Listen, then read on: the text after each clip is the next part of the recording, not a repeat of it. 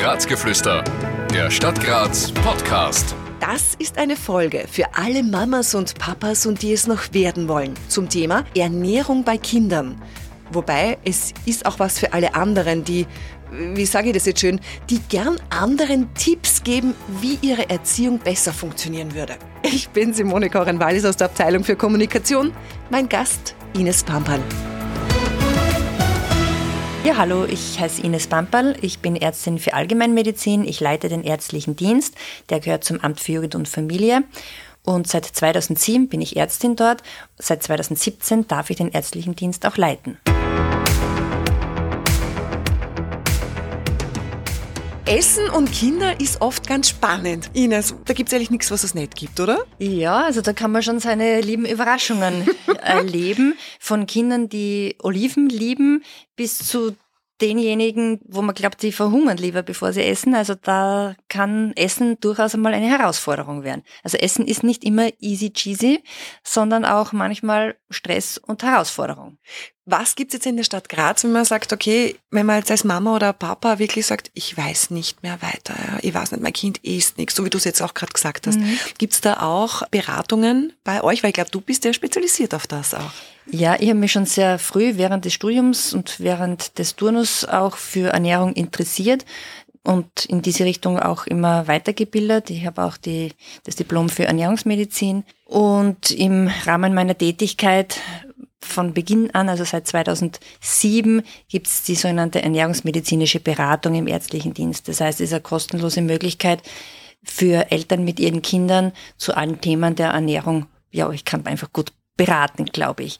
Man darf sich nicht erwarten, dass man jetzt einen Diätplan bekommt, sondern es ist einmal ein erster Blick auf die Esssituation und es kann sein, dass es ein Problem gibt mit der Beikost, es kann sein, dass Kinder vielleicht zu leicht sind oder sehr häufig natürlich im schulischen Kontext, dass ein bisschen zu viel Kilos mhm. bereits am Körper sind. Wir haben im Vorgespräch schon ein bisschen gesprochen und da hat mir eine Aussage von dir, also die ist mir extrem hängen geblieben und zwar, bei Kleinkindern hat die Ernährung auch mit Macht zu tun. Kannst du das bitte noch einmal erläutern? Das war sehr, sehr spannend. Also, also Kinder finden sehr schnell heraus, wie sie Eltern auch beeinflussen können und mit Essen geht das sehr gut.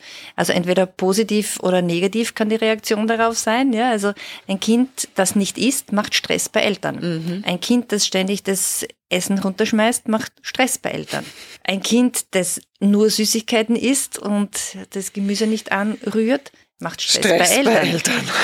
Und natürlich reagieren wir als Eltern dann auch wieder gestresst und so kann sich manchmal ein Teufelskreis aufbauen. Kinder haben in dem Fall sehr schnell Macht über ihre Ernährer. das klingt gut. Du, aber ich meine, es gibt jetzt wahrscheinlich jetzt keinen Satz, wo du sagen kannst, probieren Sie das oder probieren Sie das. Es ist wahrscheinlich wirklich von Familie zu Familie unterschiedlich. Ja, also sehr wichtig ist, dass der Zugang, den ich gewählt habe, sehr individuell ist. Also mhm. bei mir kann man sich nicht erwarten, wie ich schon gesagt habe, einen Diätplan zu erhalten. Für mich ist einmal wichtig zu wissen, wie schaut der Tagesablauf aus? Wann wird gemeinsam gegessen? Wird überhaupt gemeinsam gegessen? Wo wird gegessen? Was wird gekocht? Wie wird gekocht? Wer kocht? Wer ist noch in der Familie? Mhm. Zum Beispiel ist es natürlich sehr häufig, wenn ein Elternteil oder beide Elternteile auch sehr wählerisch sind, was Gemüse anbelangt, wäre ich wahrscheinlich nicht einen Gemüsetiger oder ein Gemüsekätzchen heranziehen. ja? Das wird wahrscheinlich eher schwierig sein. Was ist denn eigentlich da dran, da, wenn man da, das habe ich schon ein paar Mal gehört, wenn man in der Schwangerschaft besonders viel Gemüse isst, dann mag das das Kind dann auch. Stimmt das? Ja, also die Forschungsergebnisse weisen alle darauf hin, dass gewisse Geschmacksstoffe bereits über das Fruchtwasser aufgenommen werden. Das heißt, das Kind lernt schon im Mutterleib quasi mit gewissen Geruchs- und Geschmacksstoffen umzugehen. Und ganz interessant, ja, du, du lachst jetzt, aber ich, ich muss jetzt diese lustige Geschichte erzählen von einer relativ aktuellen Studie, wo geschaut wurde, wie ein ungeborenes oder wie ungeborene Kinder darauf reagieren, wenn Mütter sehr viel Kohl essen. Aha. Und das war so, dass, dass die das Gesicht sehr stark verziehen, also Na. dass es nicht besonders geschmeckt hat. Das heißt aber jetzt nicht, dass das Kind das dann nicht mag, wenn es auf der Welt ist, sondern das heißt nur, dass es vielleicht jetzt nicht so, so viele süßliche Komponenten hat wie vielleicht Erdbeeren. Äh, Kohl hat sehr viel Bitterstoffe und die dürften dann in die Plazenta übergehen und dann macht das Kind halt so einen Gesichtsausdruck, der darauf hinweist, dass es jetzt nicht gerade so der, der, Burner, Burner war. ist. Ja. Ich habe deswegen gerade so gelacht, weil ich Ja. mir gedacht habe, vielleicht ist das der Grund, dass meine kleine Tochter so gern Schokolade mag, nachdem in der Schwangerschaft vielleicht auch die eine oder andere Ja. Schokolade gegessen habe. Nein, also nicht nur in der, im Fruchtwasser sind Geruchs- und Geschmacksstoffe, sondern natürlich auch in der Muttermilch. Das heißt, je ähm, ausgewogener oder noch besser, je vielfältiger sich die Mama in der Schwangerschaft und während der Stillzeit ernährt, umso eher ist das Kind bereit, Neues auszuprobieren. Das dürfte wirklich stimmen. Ja? Mhm. Du, aber gibt's sowas, also ich gebe zu, ich mache das manchmal auch. Wenn du auf isst, dann bekommst du ein Eis. Okay, ja, das ist nicht so gut. Nicht schon. unbedingt so gut. Also Essen soll in jeder Hinsicht stressfrei sein. Gleichzeitig soll es auch keine Belohnung sein. Essen gehört dazu, so wie Atmen und Schlafen zum Leben, gehört Essen auch dazu. Natürlich, ich, ich habe zwei Kinder und na klar, auch ich habe immer wieder mit, mit, mit einem Wenn- Eis wenn dann- belohnt oder ja, kommt natürlich vor. Grundsätzlich sollte Essen einfach äh, was Normales sein. Man sollte nach Möglichkeit im Familienverband gleichzeitig mindestens einmal am Tag gemeinsam essen, also das sogenannte Familienessen. Und ähm, als Belohnung oder als Drohung sollte Essen nicht eingesetzt werden. Belohnung ist besser mit dem Kind Radfahren gehen, Fangen spielen, Verstecken spielen. Bewegung ist die beste Belohnung für ein Kind, rausgehen. Aber ähm, Essen als Belohnung wird nicht empfohlen. Das habe ich Ja. schon an deinem Gesichtsausdruck Ja, gemerkt, aber ja, ich, manchmal merke ich es ja selber, wo ich mir denke, diese Wenn-Dann-Sätze sind ja, Ja. sowieso, sowieso Und auch das Aufessen müssen ist so ein Thema. Wichtig ist mir, dass Kinder lernen, dass man kostet. Genau. Also, wo ich versuche, die Eltern zu beraten, ist, dass es ne- nicht zu akzeptieren ist, wenn das Kind sagt, das schmeckt mir nicht. Je nach Alter des Kindes äh, frage ich zum Beispiel in der Beratung, gut, das schmeckt dir nicht, wie schmeckt's denn? Dann kommt sehr häufig, keine Ahnung. Sage ich, naja, warum kannst du sagen, es schmeckt nicht? Wann hast du es das letzte Mal gegessen? Zum Beispiel Gurke. Mhm. Noch nie. Ja? Ah. Ähm, oder ja, vielleicht, ja, ich weiß nicht mehr, keine Ahnung. Das heißt, ich versuche dann Eltern und auch Kinder, Jugendliche drauf in diese Richtung zu führen, dass ich nicht einfach sagen kann, es schmeckt nicht, wenn ich nicht einmal weiß, wie es schmeckt.